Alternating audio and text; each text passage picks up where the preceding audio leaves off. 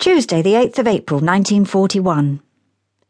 Madame Nerva led Rachel Dobkin into the living room of her small house on Underwood Road. Although it was a bright spring afternoon, the blackout curtains were drawn across the window. Madame Nerva motioned to a table and told Rachel to have a seat. A solitary candle in the centre of the table cast flickering patterns on the wall and bathed the room in a pallid light. Rachel sat down and anxiously drummed the tabletop with her fingers. For two years she'd been coming to see Madame Nerva for her special brand of guidance. Can you tell me something? Rachel asked, watching the candle's flame replicate itself in the glass beads around Madame Nerva's neck. Give me an item, the psychic said, and I'll try to get through. Rachel removed her wedding ring and slid it across the table. Madame Nerva traced the ring's circumference with a delicate forefinger before picking it up and gently pressing it between her palms. She mumbled quietly to herself, her brow creased in concentration as she gently rocked back and forth in her seat.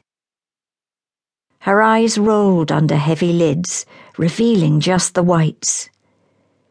In her self induced trance, Madame Nerva was no longer sitting at her living room table, but standing in a vast, grey, empty space. In front of her, two forms slowly took shape. One was Rachel Dobkin, the other, a building, its features not entirely distinguishable.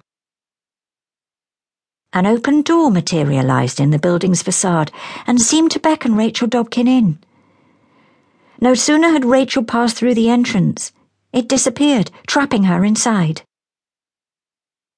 Madame Nerva shook herself partially free of the trance and returned to her physical self. You are worried and full of trouble, she said, eyeing Rachel across the table. You are planning to go on a journey in a few days to meet someone. Don't go. Leave it to the spirit friends and stay where you are. I see sadness for you. Will you promise you will not go? I promise I won't go, Rachel said, although she was supposed to meet her estranged husband on Friday to collect some money. Madame Nerva returned Rachel's wedding ring and urged her to simply stay at home. Rachel, sliding the ring back on her finger, said she would.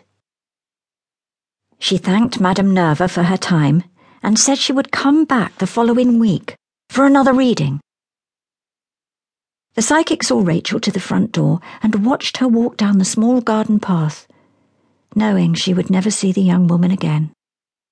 Indeed, eight days later, she answered a knock on the door to Polly Dubinsky, a woman who introduced herself as Rachel Dobkin's sister.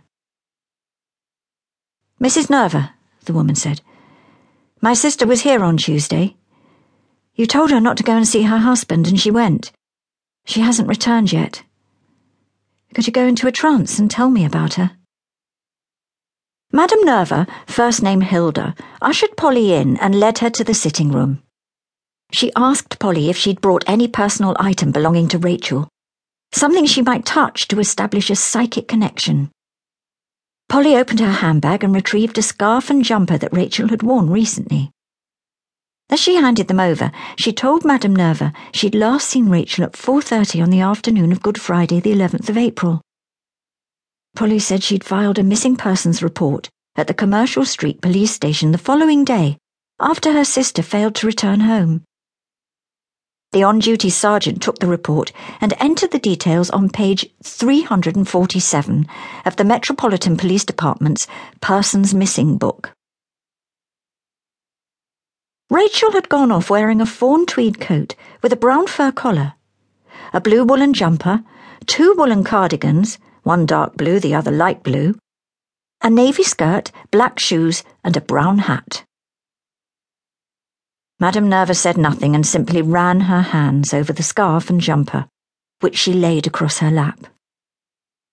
She closed her eyes and concentrated on the texture of the fabrics against her skin. I went into a full trance, she later told investigators, and felt very funny.